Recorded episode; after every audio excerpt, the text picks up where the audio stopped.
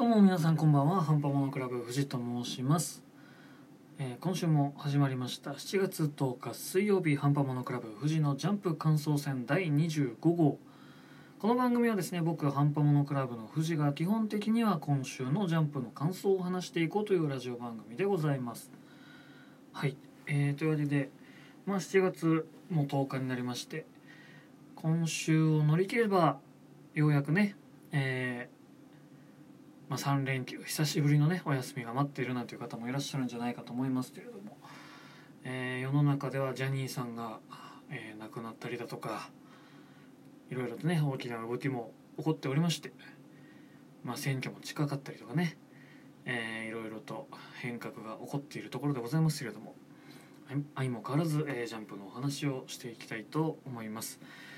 今週のジャンプはですね、えー第32号2019年の第32号ということで関東からブラッククローバーですね。そしてセンターからサムライエイト80伝とチェンソーマンとなっております。以前にもですねご紹介しました読み切りの「スパイファミリー」こちらの漫画がまた載っておりまして前回はえっとまあなんというか予告編的な漫画だったんですけれども今回はまあ、連載の方でどういう感じのストーリーをやってるのかっていうことが読めるようなお話となっておりましてこちらもですね単行本1巻発売記念という感じなのかちょっとわからないんですけれども、えそんな感じでやっておりますのでですねぜひお目通しいただければと思います。はいそれでは、えーここからはですね今週のジャンプについてお話をしていきたいと思います。ネタバレの方を多分に含みますので単行本派またアニメ派といった方はですねこの辺で停止ボタンの方お願いいたします。はい、というわけで、えー今週まずはですね、まあ、関東カラーの前にえーっと、まあ、ジャンプって大体カラーページで、まあ、宣伝をねいろいろやってるんですけれども、まあ、関東カラーブラッククローバーこれは当然カラーページありますので今回は人気投票の、まあ、順位とかも載ってるんですけども今回のカラーページで僕がお話ししたいのはですねえっと僕のヒーローアカデミア。この劇場版がですね第2弾決定となりましてその、まあ、情報というかが解禁になりましたのでこちらのお話をしていきたいんですけれどもまああのタイトルとしては「ヒーローズ・ライジング」ということで2019年12月20日金曜日全国公開という運びとなってるんですけれども、まあ、ヒーローもので結構「ライジング」っていうとねまあやっぱりタイバニだったりとか思い出す方もいらっしゃるんじゃないかと思いますけれども。まあ原作の堀越先生もですねあの今回の話は、まあ、映画では映画でないとできないみたいなことをコメントで書いてくださっていてですね、まあ、書いてくださっていて僕が頼んだわけじゃないんですけども、まあ、あの映画第2弾ある意味最終回のような話になるという一種のまあ最終回として想定して考えていたお話をここで使うというまあワンピース方式というかあの本編ではやらなくなったネタを使っていくというスタイルなのでですね。かなり期待をしてるんですけれども、まあ、前回の映画もねかなり面白くてあのオールマイトのヤングエイジ時代の親友が出てきたりだとかまあ X メン的な感じのひん曲がり方をしてしまった科学者が出てきたりだとかかなり面白い展開だったんですけども今回はそれよりもまあどちらかというと原作寄りのお話になるんじゃないかと予想をしておりましてまあ出し切って第3弾はないでしょう多分と堀越先生も言うぐらいなのでかなり期待をしておりますがまああと半年楽しみにですね内容の方まあ想像空想していただければと思います。そして、えー今週の、まあ、このままですねちょっと今週はヒーローアカデミアの話していきたいんですけれども本編の方ですね。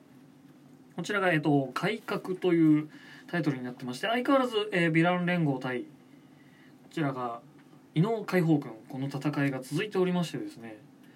まあ、えー先週までで TWICE 以下スピナーだったりとかちょっとまあスピナーはまだ活躍の場があるんじゃないかなと思ってるんですけれども、えーついに両軍のトップですねリデストロ対死柄木弔ということでですね、まあ、両軍のトップが戦っているわけなんですけれども、まあ、死柄木はそのリデストロのストレスをパワーに変える個性。この力でまあ窮地に追い込まれていくわけですね。で彼の体についていた腕これを一つずつまあ潰されていくわけなんですけれどもその手が誰の手だったかっていうのをこの瞬間にですねあの思い出していきましてその手まあ彼らとワン・フォー・オールに言われていたこの手の人たちとの思い出というのを一つずつ思い出していくっていう結構まあしんどいシーンなんですけどこれが今週、まあ、一つずつ書かれていてですね、まあ、お母さんだったりとかお姉ちゃんだったりとかおじいちゃんとかおばあちゃんとかみんなの記憶を一つずつ思い出していって、まあ、このストレスとともに能力が覚醒するという。そういう、まあ、展開になってるんですけどもどちらかというと、まあ、この2人の戦いもそうなんですけど、まあ、ストレスの使い方とかねかっこいいとこもあるし、まあ、迫力もあるんですけど今週。やっぱり一番個人的にちょっとグッときてしまったのが、まあ、信楽がそのおじいちゃんおばあちゃんのことを思い出しながら優しかったおじいちゃんおばあちゃんに対して自分が言ってほしかった言葉っていうの思いまあちょっとその言葉が何なのかっていうのは出てこないんですけど、まあ、あの時僕が言ってほしかったのはっていう、まあ、完全にデクと対比になるシーンがここでついに来たなという感じでまあその結果がどう転んでいくのかは分からないんですけど、まあ、やっぱりこの2人の話になっていくんだなっていうのをこう確信したシーンだったのでですねまあちょっとヒーロー組というか遊泳高校のみんなを見なくなって久しいんですけれどもここでヴィラン連合の掘り下げ、まあ、過去だったりとかキャラクター性っていうのが分かってきてもう応援できてしまう。ヴィランである以上はやっぱり応援できるような存在じゃいけないはずだし感情移入っていうのはなかなかね普通はしあのしちゃいけないような気がするんですけどただもう僕らはその彼らの心なり人となりっていうものを知ってしまって彼らにも頑張ってほしいって思えるようになってしまってるので今まではその遊泳高校に対して、まあ、こういうふうに戦ってきてみんなこういう思いがあってそういうのを乗り越えてきてだから今こういう力を使ってこういうふうに戦ってるっていう全部がつながってたんですね。でそれをヴィラン連合側にも見出してしまったと、まあ、それぞれにファンがいるのはもう間違いないことなんですけれどもこの2組がですねぶつかった時に、まあ、読んでる僕らがどう思うかっていうのもありますしまあどちらを応援してる人たちにとってもこう辛い展開になっていくんじゃないかなと思いますのでですね。まああの死柄木家族のことを思い出したとは言ってもまだまだ謎の多い、えー、キャラクターになってますので、まあ、ワン・フォー・オールとの関係性だったりとかそういったところもあの楽しみにしていただければと思います。ただちょっとあの安直にその結局死柄木とデクが手を組んでワン・フォー・オール倒しに倒しに行くんかいってなるのはちょっとねあの想像通りすぎるのでそれ以外の展開っていうのも個人的には期待したいところでございます。はい。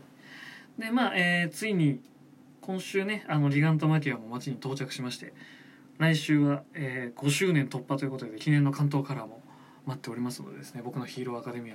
ますます勢いを増していくと思いますのでこちら楽しみにしていただければと思います。はい。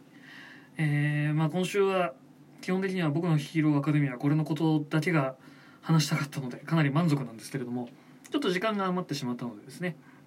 えー、最近、まあ、7月5日ですね先週になるのかなアニメが始まりました「ドクターストーン」こちら、えー、今週は相変わらず、えー、高級編ということで敵のアジトに潜入をして石化光線を使いこなす敵の武器をどのように手に入れるかという話をやってるんですけれども単行本の方をちょっとようやく揃えて読み返しておりましてえー、流水が出るあたりまで追いついたんですけれどもやっぱり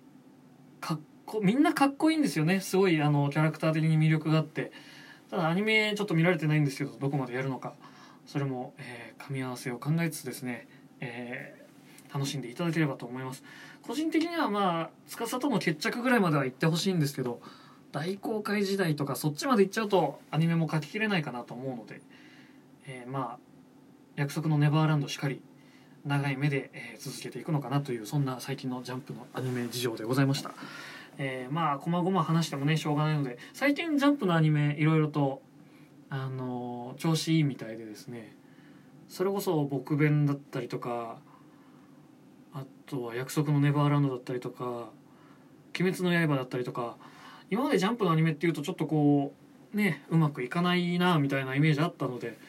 最近はかなり人気も出ていて喜ばしい限り、まあ、どどこの目線だというツッコミがあるのは間違いないとは思うんですがそんな感じの、えージャンプアニメ。ジャンプフェスタにも行きたいと思いますのでそちらのレポートもですねこちらで上げられたらと思います。はい、えーそんな感じで今週もお付き合いいただきありがとうございました。いつも通り宣伝させていただきますと7月12日金曜日ですね。僕らの本放送ハンパモノクラブ本放送ございます。そしてやすさんちょっと忙しいんですけども7月15日月曜日えー